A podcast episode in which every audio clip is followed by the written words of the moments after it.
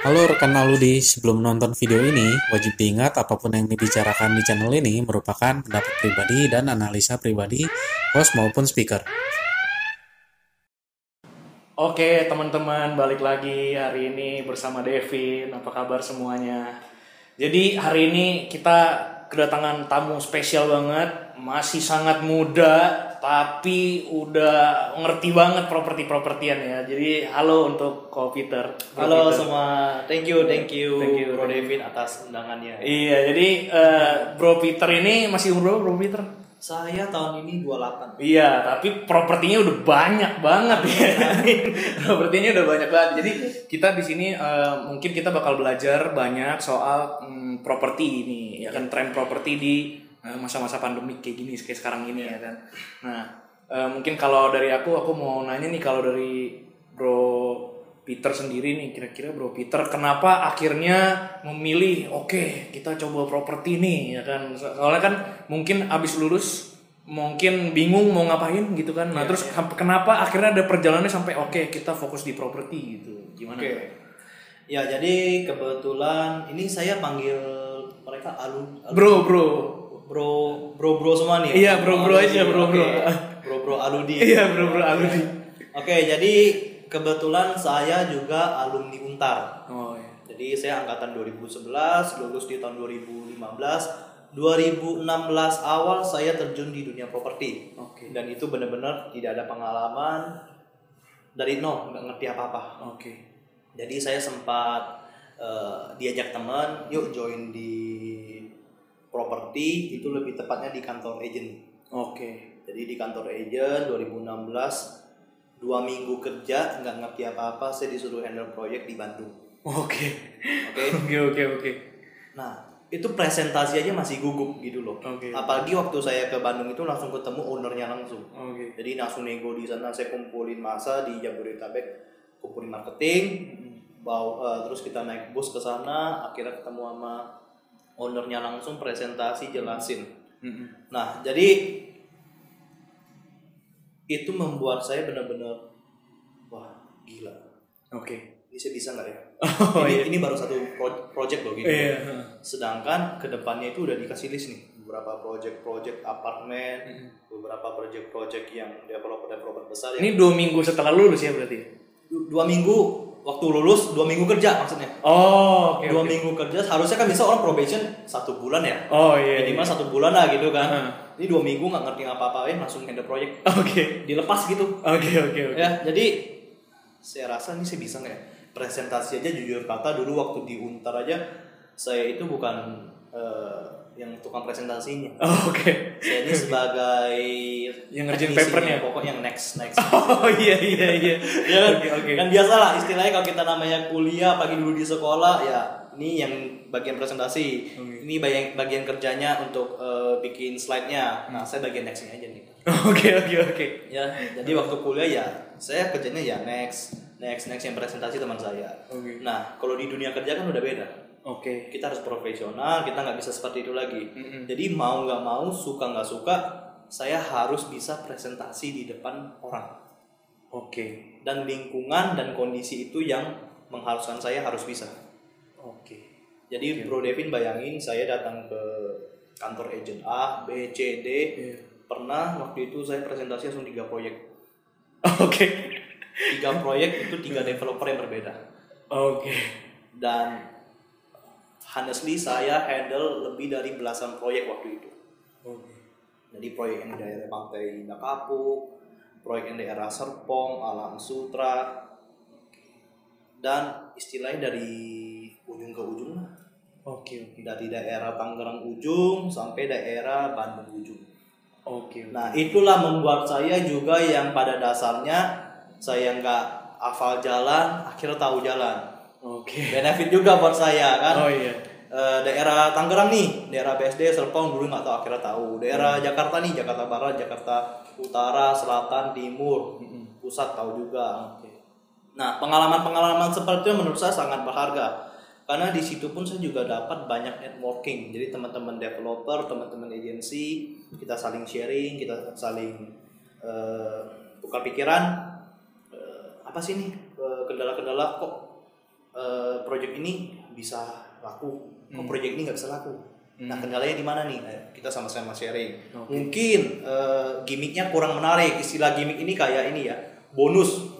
Kalau agent A, agent ini berhasil jual properti, selain komisi dia ada bonus. Oh iya iya iya. Ada kan jadi kayak developer itu memberikan target nih kepada eh, Biar semangat juga iya, ya. dengan dengan kantor-kantor agent nih. Oke. Dibikin target, oke. Saya memberikan kalian target 3 bulan penjualan. Kantor agent mana yang berhasil mencapai target dalam satu bulan mencapai 100 unit, saya kasih mobil Mercy contohnya Oh gitu. iya. Oke. Ya pada jor-joran. Oh iya iya. iya. Nah itu yang kita setting di situ. Jadi memang saya lebih fokusnya bukan ke jualan ya. Karena kan saya ini lebih tepatnya waktu tahun 2016 itu kurang lebih dua tahun saya berkecimpungan di dunia properti itu. Waktu saya lulus kuliah itu namanya agent koordinator project. Oke. Jadi penjembatan antara developer dengan agent. Oke. Itu third party atau barengan sama yang eh, agentnya? Kita eh, third party. Oke oke oke. Jadi si agent ini kan saking banyaknya karena eh, ini harus eh, saya breakdown dulu nih. Mm-mm. Ada namanya project primary, Mm-mm. ada namanya project second- secondary. Mm-mm. Project secondary adalah project yang istilahnya biasa kalau Bro Devin lihat ke jalan-jalan rumah dijual, Oh. rumah disewa, Oh, itu iya. secondary. Oke. Istilahnya udah lama gitu. Oke. Kalau project primary ini adalah project yang akan Oh. dibangun oleh developer Oke, yang istilahnya masih tanah nih beli sekarang besok harga naik Oh, pernah iya. dengar gitu ya Iya, nah oke, itu project primary Oke, nah oke, memang oke. Saya sendiri fokusnya di project primary Hmm. jadi karena si agent ini eh, terlalu banyak eh, fokusnya di eh, project-project secondary Hmm. isti- eh, maka dari itu perlu kita Oke. untuk membantu mereka memberikan informasi yang didapat oleh developer ke mereka Oke. Berkaitan dengan yang primary tadi. yes Oke. Karena jujur kata kalau untuk kita ngomongnya komisi, Mm-mm. kenapa agent properti itu lebih condong ke secondary karena komisi cepat. Oh. Komisinya cepat. Karena kalau untuk di developer, komisi cair berdasarkan cara bayar. Oke. Kalau si klien bayarnya cash, ya cepat. Kurang lebih satu bulan lah udah cair. Oke. Kalau dia nyicil 36 bulan, ya tunggu sampai uangnya masuk. Ya biasanya standarnya di 10% sama 20%. Hmm. Baru baru bisa terima full. Nah, itu yang membuat saya akhirnya eh suka juga dengan properti. Oke. oke. Karena bisa bertemu dengan orang-orang banyak eh, Connection berarti ya. connectionnya luar biasa. Jujur saya pernah ketemu salah satu eh, developer juga di daerah Jakarta Timur. Beliau berkata ke saya, harusnya kalian beruntung loh katanya. Oke. Saya ini dulu mulai properti. Dia dia cerita juga nih. Saya ini dulu mulai properti itu saya dari agent di dibego-begoin sama orang katanya. Oke. Saya dari agent dia 8 tahun di Singapura dia jadi agent dulu kurang lebih lima tahun di Indonesia tuh kayak dibego-begoin katanya. Oke. Gak ngerti apa-apa, komisi saya harusnya dapat sekian, dikasih sekian, saya iya iya aja, nggak ngerti katanya. Oke. Oke. Di kalian ini istilahnya satu tahun kalian bekerja di bidang ini itu istilahnya lima tahun pengalaman kalian di agent biasa. Jadi sangat luar biasa. Oke. Oke. Dan kalian memang karena kantor agentnya waktu itu bisa dibilang famous dan banyak sekali marketingnya sampai ratusan, itu justru kita dicari oleh developer. Oke. oke. Bukan kita yang menawarkan diri, mau nggak eh, project yang kita bantu jualin, mau nggak project yang kita bantu pasarin, enggak. Justru developer yang jor-joran kejar kita untuk Eh tolong bantu jualan dong. Iya. Oke oke oke. itu pernah tuh saya satu minggu full meeting sama eh, direksi yang BOD project A besoknya B C D full bayangin itu otak gimana itu Padahal baru nerima satu materi, tambah Yes. lagi bed- dan itu semua propertinya beda klaster semua kan? beda beda semua jadi nggak sama kayak apartemen eh, di daerah eh, Alam Sutra Hmm. hari Senin saya handle project ini Hmm. besoknya saya handle apartemen daerah Pantai Mutiara Oke. kan itu udah beda ukuran Oke udah oke. beda lokasi Oke oke. ya pasti akan ada lah namanya salah penyebutan gitu. Oh, iya. dan dan pen- eh, kesalahan penyampaian informasi kan fatal Oke oke. apalagi kalau sudah soal harga Oh iya kan? iya. itu iya, itu iya. fatal nah makanya di situ saya berusaha gimana caranya eh, sampai saya waktu sedia buku catatan oke project A ini ini ini ini saya catat nih eh, pertanyaan-pertanyaan umum yang secara garis besar akan selalu ditanyakan oleh agent maupun konsumen Oke oke oke. gitu. Berarti selama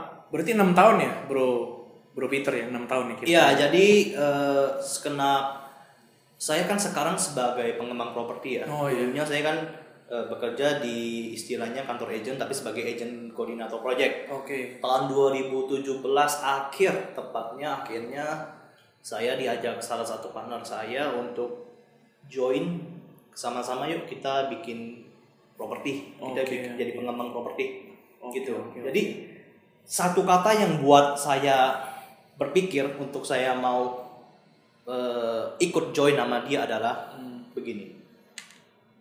Lu kenapa kerja di distributor terus? Oke.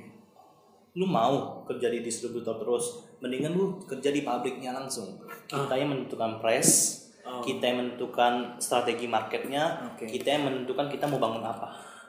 Oke. Oke. Langsung saya kepikiran, iya juga ya. Oke. selama ini kan saya sulit fokus untuk eh, project mana nih mau saya genjot nih penjualannya Oh ya. karena di satu sisi semua developer pasti ngepush kita kan Oke. sedangkan kita juga keterbatasan sumber daya manusia Dengan adanya ini bisa ngambil keputusan sendiri nih. ya? yes Oke. dan kita bisa fokus ke project kita sendiri Oke. jadi kita jor-joran gitu Oke. oke. kenapa kita nggak fokusin di project kita sendiri kenapa kita harus fokusin untuk jual projectnya orang lain gitu Oke. Oke. sedangkan kita juga networking akhirnya ya udah ada gitu kan Oke. kenalan-kenalan developer kenalan-kenalan agent tuh udah banyak gitu Oke. Oke. Eh, perbankan juga ada gitu jadi kenapa kita nggak istilahnya buka sendiri aja gitu Oke. Oke. Nah, Se- Mm-mm. itu jika bakal saya tahun 2017 akhirnya eh yuk kita sama-sama eh, kita bangun properti gitu Oke oke. Berarti selama enam tahun ini kira-kira udah mendalami properti apa sih yang paling yang pertama mungkin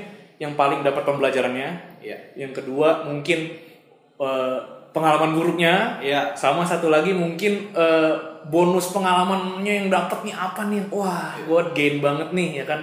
Mu- mungkin nggak gain secara aset, mungkin nggak gain secara uang atau properti atau apa pun itu, tapi gain experience apa nih? Nah kalau dari tiga ini kira-kira dari Bro Peter apa nih yang bisa di share ke kita? oke kalau dari tiga ini saya sih lebih dapat nih ya ketika saya menjadi memutuskan untuk menjadi pengembang bersama partner saya problem solve Oke, jadi yang namanya kita bisnis di mana pun pasti ada masalah oke, Nah, gimana cara kita bisa menghandle masalah tersebut? Mencari jalan keluarnya, mencari solusinya. Itu yang menurut saya eh, pengalaman berharga yang saya dapetin sampai sekarang. oke, Jadi gak mungkin dong setiap kita bangun bisnis apa pun itu whatever, masalah pasti akan ada. Oke. Nah, cara kita menghadapi masalah inilah yang menurut saya sangat penting. Hmm, Itu di, di luar dari pengalaman kita, contoh kita punya networking yang bagus, tapi kalau kita nggak bisa maintain, kita nggak bisa mencari problem solve-nya, kita nggak bisa selesaikan masalah itu dengan baik, dengan bijak, dengan win-win, hmm, itu buat apa gitu? oke, Makanya saya rasa pengalaman yang paling berharga menurut saya sampai saat ini adalah problem solve. Gimana saya bisa mengatasi masalah ini, akhirnya yang yang galak sama kita jadi lunak jadi baik, bahkan mau bantu support kita. oke, oke, oke. Itulah menurut saya benar-benar wow amazing gitu loh. Oke, hikmahnya ya. Iya, jadi bayangin orang yang nyerang kita nih musuh kita, bayangkan orang jadi musuh kita menjadi kawan kita, Oh. akan mensupport kita. Oke, oke, oke. Menurut saya itu sangat wow keren banget gitu loh. Oke, oke, oke. Kalau orang lain kan lihatnya kan nggak mungkin lah itu musuh lo bro, itu kompetitor lo bro, Hmm, nggak mungkin bisa jadi teman lo pasti support lo gitu. Pasti paling ujung-ujungnya juga bakal nyelakain di belakang. No, Oke, oke. Nah, karena kita bergerak kita pakai istilahnya itu kita eh, bekerja dan membantu orang secara tulus. Oke. Kita menyampaikan niat baik kita, kita menyampaikan goodwill kita, solusi kita. Oke. Dan itu diterima semua orang. Oke, oke, Ya. oke, oke. Kamu tahu kan kayak istilah yin and yang, Oke. hitam dan putih, Iya. ya. Eh, lingkaran ini hitam ini putih, Iya. ada satu di hitam ini ada satu titik putih kan. Iya. Di satunya putih ini ada satu titik hitam kan. Iya. Jadi saya rasa percuma kita eh, mendengarkan kata-kata di luar sana, Hmm. orang cemooh kita.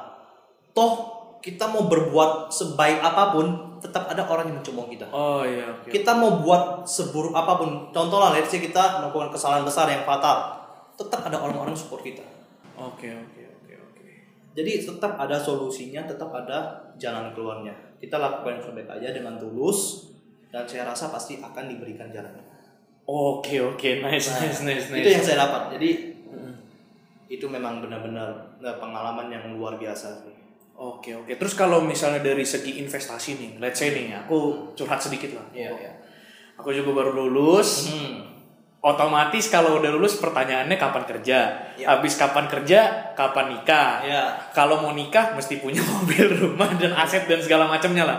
Ini ceritanya aku lagi mulai nih memikirkan bagaimana caranya kita bisa punya rumah sebelum merit nih ya kan. Oke. Nah kalau misalnya dari seorang eh, sudut pandang pengembang nih, ya kan. Kalau dari Koko sendiri, saya rasa Koko juga udah punya properti sendiri lah ya. Iya. Nah tips and triknya apa nih kok untuk nge- ngelihat oh ini ada peluang nih untuk invest properti di sini di saat corona ini lagi ada kayak gini gitu kan itu yang pertama tips and trick apa yang koko mau kasih ke kita yang pengen invest properti itu yang pertama nah yang kedua itu lebih ke gimana ya ngomongnya ya lebih ke eh, let's say let's say nih eh, koko misalnya nih ada yang investasi untuk pakai sendiri Iya. ada yang investasi mungkin mau dibikin kos-kosan apa segala macam. Itu kan pasti berbeda berbeda dong cara ini apa parameternya beda-beda Iya, dong. iya. Nah, kalau dari eh, Bro sendiri nih, Bro Bro Peter Nah, ini checklist-checklistnya apa-apa aja nih? Mau kalau yang kalau yang kamu mau, mau beli buat rumah kamu sendiri yang kayak gini gini gini, investnya cari yang kayak gini gini. Kalau kamu mau yang model bikin bisnis, mau bikin eh, coffee shop kayak atau mau bikin kos-kosan kayak, nah yang kayak gitu-gitu itu checklist-checklistnya apa aja. Nah, kalau dari segi investment propertinya itu gimana? Sama yang terakhir yang ketiga nih. Ini kan corona nih Iya. trennya gimana nih untuk ke depan nih kan karena semua orang udah pada teriak-teriak waduh properti jatuh properti jatuh padahal dulu bilangnya harga properti tidak mungkin jatuh Iya. tidak mungkin jatuh harga properti tanah cuma sedikit Tuhan tidak menciptakan tanah lagi tanah Iya. ini rebutan dan lain-lain ya kan nah ternyata jatuh kita solusinya apa nih untuk menghadapi kita pengen invest invest ini ini ini ini tapi trennya lagi gini nah kalau dari koko gimana Oke. Eh, untuk yang pertama yang tadi baru baru lulus kuliah, Iya. kerja pasti ingin ada masa depan yang cerah gitu Iya, kan. betul. Pasti kan rata-rata secara umum tujuan orang itu hidup kepingin punya keluarga. oke Iya kan? Ya secara umum pasti rata-rata itu orang udah eh, sekolah tinggi-tinggi, lulus bekerja, punya jabatan yang tinggi, karirnya bagus. Masa iya jomblo seumur hidup? iya Iya kan? bener-bener Pasti kepingin punya keluarga, eh, kepingin punya anak, cucu bahkan. Ya jadi dan semuanya butuh biaya benar, semuanya butuh eh, Iya, biaya. Ya realistis aja kita. Iya, kan. Oke, jadi ada dua kategori nih untuk yang namanya pembeli properti. Hmm. Pertama end user, kedua investor. oke End user ini adalah tipe anak-anak istilahnya yang memang dia butuh rumah untuk tempat tinggal. Hmm. Nanti ke depannya saya dan calon istri saya atau Oh. istri saya akan tinggal di rumah ini. Oke. Itu end user. Investor adalah orang yang memang sudah punya rumah dan mungkin sudah punya investasi properti di mana-mana. Banyak gitu. Hmm. Jadi ada dua kategori dulu nih. End user biasanya paling condong dia mau nggak mau karena budgetnya terbatas ya, Hmm. dia harus beli properti primary. Oke. Mungkin yang pernah tadi saya jelasin di awal, Oh iya. eh, developer-developer yang bangun eh, masih tanah, Mm-mm. beli ha- beli sekarang, besok harga naik, Iya. dikasih target serah terima 36 bulan, bisa dicicil, bisa pakai bank, bisa istilahnya libur bayar juga, Oh iya. iya. banyak sekali. Oke. Nah, itu adalah target-target end user. Mm-mm. Jadi para end user atau para pembeli properti yang mau beli rumah pertamanya Mm-mm. Itu pastinya akan jauh dimudahkan karena yang pertama kalau dia seorang karyawan dia punya slip gaji Mm-mm. dan sekarang udah banyak saya rasa eh, company-company yang bekerja sama dengan developer-developer agar nanti karyawan-karyawannya bisa memiliki properti. Oh iya. Nah itu dibuat lebih ringan. Jadi nanti ini contoh nih Mm. gaji dia per bulan 5 juta, oke disisikan cicilan rumahnya 2 juta apa 3 juta. Mm-mm. Jadi langsung dipotong itu buat bayar cicilan rumah. Oke. Nah itu jadi biasanya lebih condong end user itu saya lebih sarankan untuk beli rumah yang primary. Oke. Karena secondary itu gak mungkin dicicil. Oh. Karena secondary itu miliknya investor. Oke. Invest, contoh nih, eh, saya investor nih, Bro Devin mau beli rumah Mm-mm. sama saya. Mm-mm. Terus rumah rumahnya udah ada nih, udah istilahnya udah saya pernah beli dua tiga tahun yang lalu. Nggak mungkin Bro Devin nawarin saya boleh nggak cicil 36 bulan. Oh iya. Iya kan? Oke oke. Karena kan ada namanya balik nama. Oke. Itu kan eh, istilahnya udah nggak mungkin lah. Masa iya saya mempertaruhkan balik nama ini 36 bulan nama kamu. Mm, mm, mm, mm. gitu. Nah, kalau untuk tipe-tipe yang investor di zaman-zamannya Covid sekarang, saya rasa yang tadi Bro Devi bilang banyak nih ngomong properti harga turun nih semuanya. Iya. Ya, saya bah, saya jujur aja juga dapat properti di harga yang orang BU gitu. Oh iya. Tadi saya ceritakan. Oke, oke, oke. BU gitu. Oke. Ya, memang ada yang namanya momentum-momentum di saat orang lagi cash rich, dia lagi pegang uang cash nih, dia bisa beli properti di harga murah. Oke. Ada investor-investor yang mau nggak mau karena kendala covid ini bisnisnya terganggu, company-nya terganggu, mau nggak mau dia jual aset dia dengan harga di bawah pasar. Sebenarnya ini saya rasa ini adalah siklus properti, Oh. siklus properti. Jadi properti itu cenderung dia naik turun. Turunnya pun juga tidak akan turun sampai benar-benar kayak istilahnya longsor gitu enggak. Oke oke oke. Itu siklus properti. Jadi kalau dibilang tren properti tahun 2021 ini gimana? Kalau memang para pelaku investor punya pegang banyak uang, monggo silahkan beli aja aset-aset yang memang lagi harga-harga BU. Oh. Itu untuk investor. Kalau memang untuk kalian para End user. end user Heeh. dapat peluang Oke. dapat momentum ketika harga properti dari developer A, B, C yang primary kasih diskon, paksakan aja untuk bisa beli. Oke. Kita bantuan eh, orang tua nggak apa-apa nanti balikin aja nggak apa-apa. Oke oke. Itu momentum. Oke oke Karena momentum. ada kan developer yang eh, harga covid, harga corona, Oh. diskon 10%, diskon berapa persen, hajar aja. Oke. Jadi Oke, itu oke. momentum. Oke oke. Jadi saya rasa bukan istilahnya eh, ini akhir zaman enggak. Oh iya. Ini hanya siklus properti aja menurut saya karena mungkin eh, waktu itu sempat kena pilpres juga kan pergantian pilpres Hmm. terus dihajar corona juga Dan kita nggak tahu ya kita juga berharap semuanya segera berakhir gitu saya rasa nanti properti juga pasti cenderung naik percaya sama saya bisnis properti masih menjadi bisnis di papan atas Oke oke. ya ada kan istilah orang kaya pasti punya properti nah itu ya udah nggak bisa dipungkiri memang iya gitu Oke, oke. Oke, jadi teman-teman, habis ini kita akan bahas bagaimana kita ngelihat momentum peluangnya untuk memilih properti ini, oke? Eh, jangan ke mana-mana dulu, eh, nanti kita balik lagi.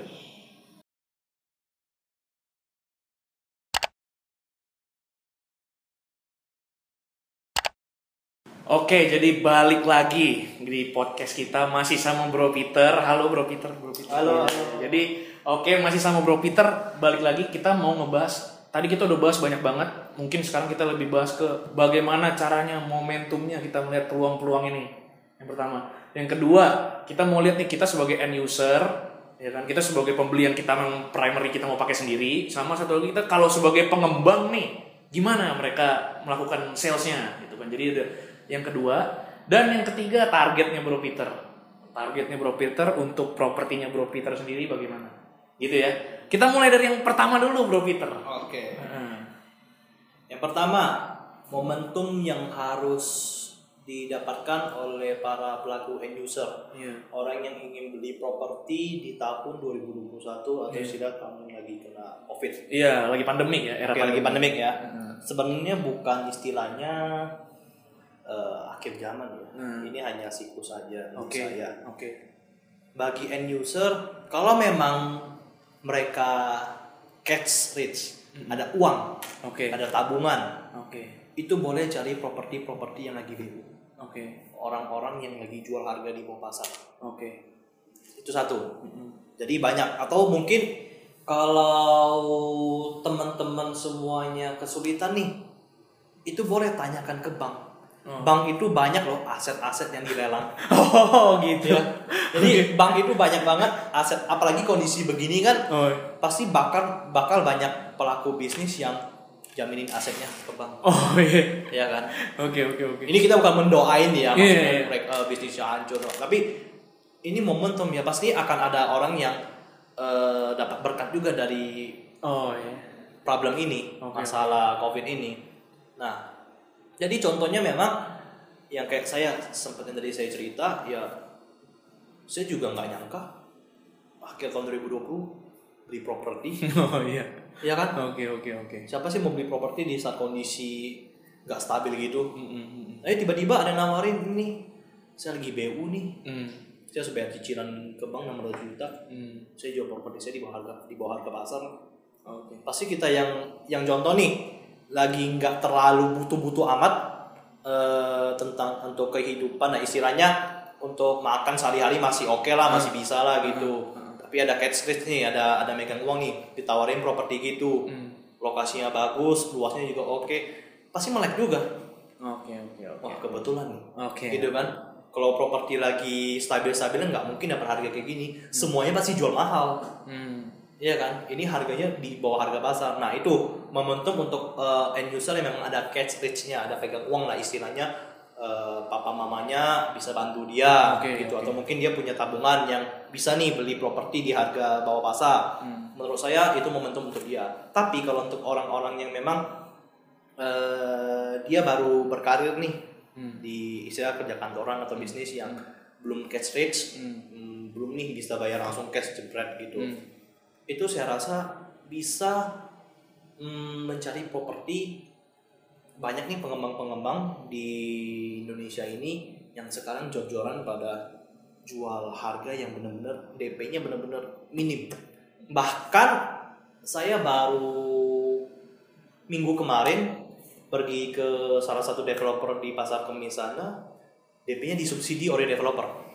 Oh. Bayangin, biasa kan kalau kita ngomong DP itu minimal 10% Iya. ya.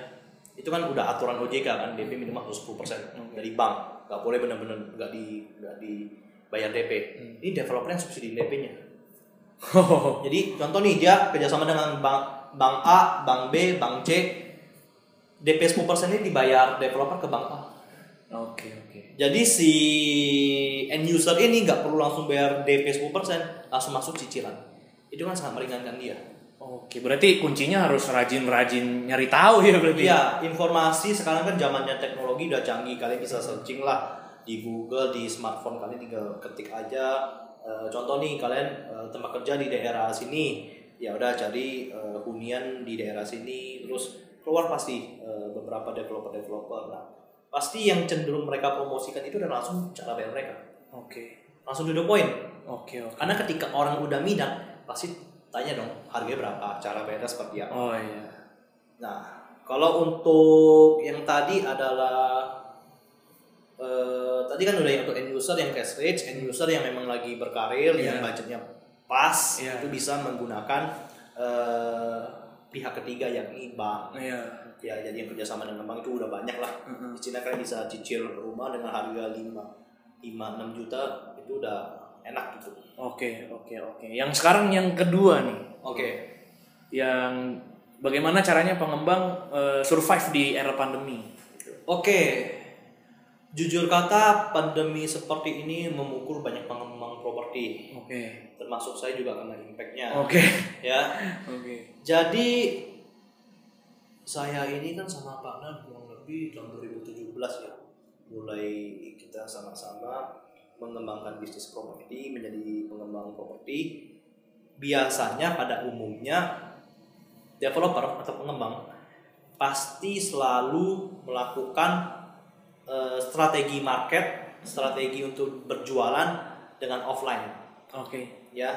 Karena dulu saya di yang waktu saya cerita saya di kantor agent kan itu saya tahu banget itu developer biasanya sebelum mengadakan gathering Hmm. dia pasti ngundang dulu ratusan sampai ribuan agent sejabodetabek contoh dia booking hotel atau bioskop Hmm. dipresentasi nih after that biasanya dua minggu atau satu bulan baru diadakan customer gathering Hmm. jadi customer-customer datang nih yang udah diundang oleh agent-agent yang tadi waktu product knowledge untuk agent gatheringnya tapi karena pandemi seperti ini udah nggak bisa melakukan seperti itu Oke. ya kan apalagi waktu yang lagi covid lagi parah-parahnya Hmm. ya kan yang kayak sekarang lah ppkm level 4 Iya. ya kan Dari PSBB ya. Iya dari PSBB. mall tutup Hmm. ya tempat-tempat untuk kayak co-working space segala macam tutup cafe resto semua tutup istilahnya bener-bener nggak bisa mengadakan pertemuan atau event Hmm. Developer yang selalu istilahnya dia hanya eh, mengutamakan strategi offline seperti itu Mm-mm.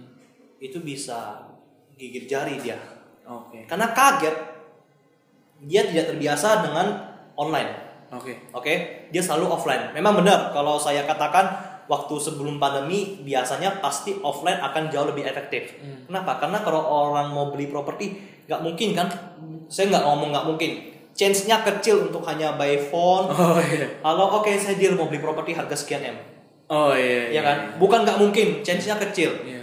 Apalagi kalau contoh nih baru kenal agentnya ini, developernya ini, pasti mau nggak mau harus tatap muka dulu. Bangun relasi ya. Iya, Biar trust dulu ya. Iya, kantornya di mana, marketing galeria di mana. Yuk, saya mau lihat show unitnya. Oh iya. Iya kan? Heeh. Nah, tapi kalau pandemi gini mau nggak mau developer udah harus berubah caranya, yaitu digital marketing. Oke. ya jadi kalau developer-developer yang pengembang-pengembang yang memang dia belum mempraktekkan digital marketing online Hmm. Itu bakal kaget sekali Oke. ya Oke. bakal kaget Kalau dari sekali. bro sendiri gimana? Kaget gak pas itu? jujur kata untungnya saya dengan partner saya sendiri itu pun sudah mengedepankan digital marketing dari awal Oh, oke oke oke. Jadi dari tahun 2017 itu memang kan memang kita ada mengadakan offline juga, tapi kita tidak mengesampingkan digital marketing.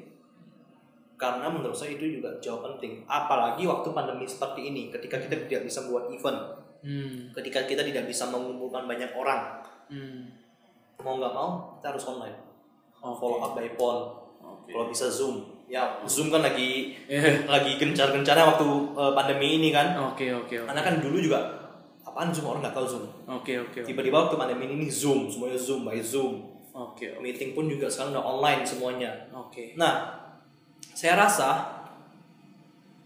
eh, karena ada pandemi seperti ini membuat developer yang biasanya dia hanya berfokus strategi marketnya ke offline sekarang udah ke online Hmm. bahkan lebih bagus mereka mem- kalau offline pastinya eh, sudah hal yang umum lah yang dilakukan oleh seluruh pengembang properti bukan hanya properti pelaku bisnis mana pun pasti juga offline itu pasti jauh lebih bagus lebih efektif gitu Hmm. nah tapi karena ko- kondisi seperti ini saya rasa mereka pun juga harus mengembangkan digital marketing sekarang orang work from home semuanya Hmm. di yang dilihat apa sih handphone kan Oh iya. iya. gadget kan Heeh. mainnya gadget, buka internet, buka laptop, komputer. Oke. Online-nya dikuatin.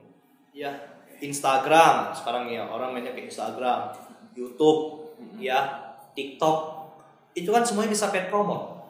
Oke. Ya kan bahkan Insta- Instagram pun itu bisa kita eh, peta-petakan dalam artian kita mau tembak di daerah mana nih. Oh demografiknya ya? Iya, kita mau gendernya apa nih? Oh iya. Kita mau umurnya dari berapa sampai ke berapa nih? Oke. Sespesifik itu. Oke oke oke. Iya kan?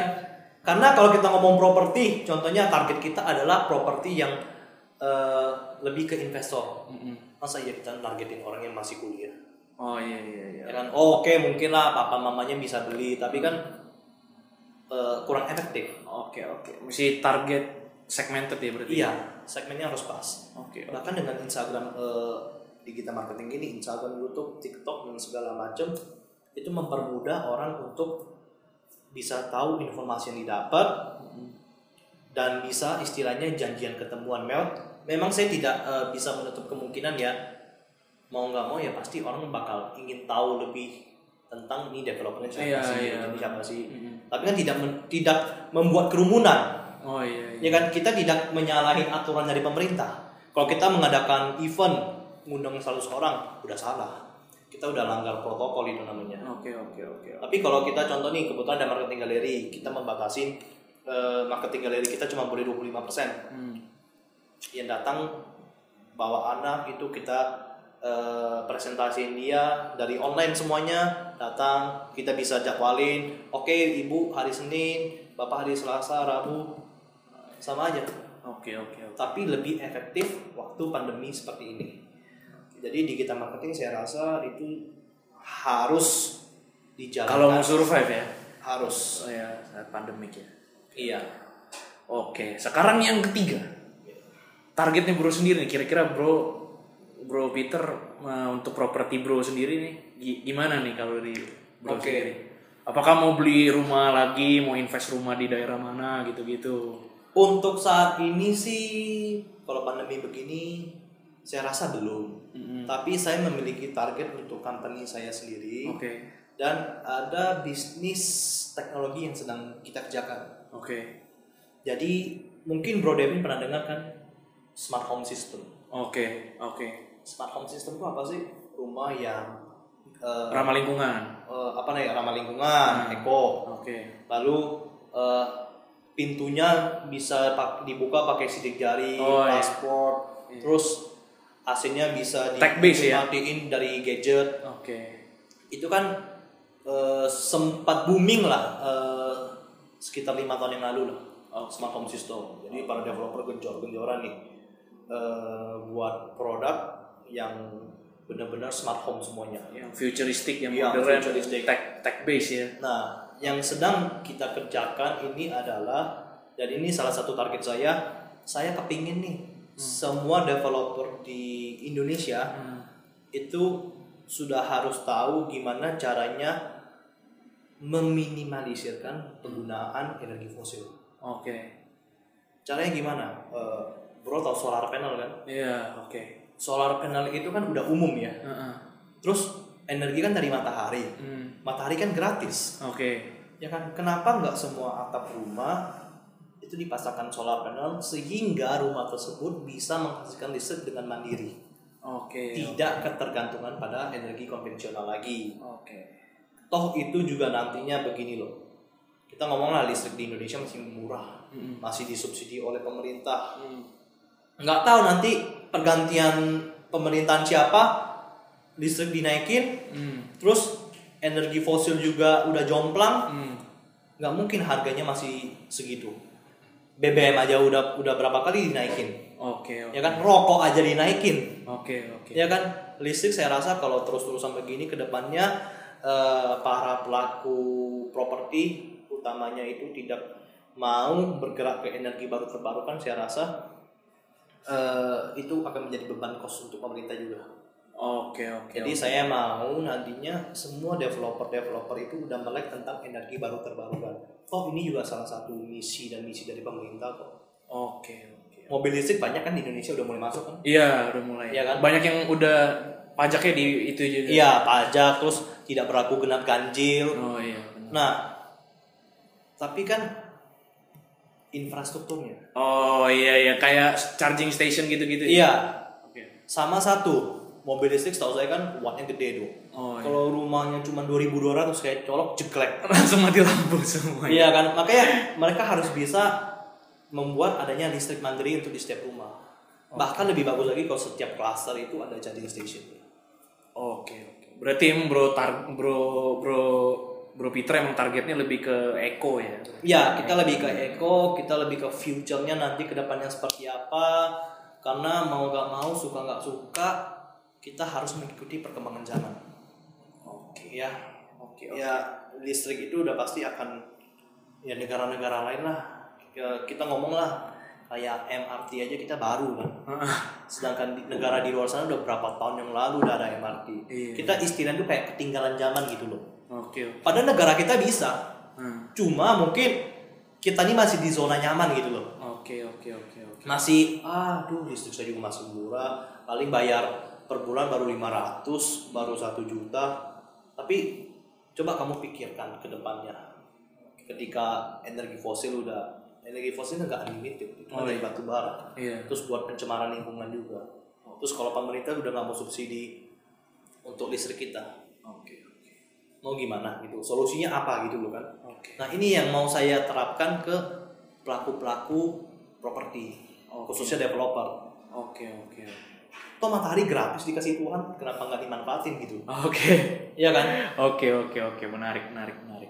Berarti eh, teman-teman semuanya untuk hari ini kita udah rangkum semuanya kita pelajari gimana kalau kita sebagai pembelinya kita mau beli buat pakai sendiri, kita mau beli untuk invest, ya kan kalau misalnya kita mau jadi pengembang trik tips and triknya bagaimana seperti itu ya.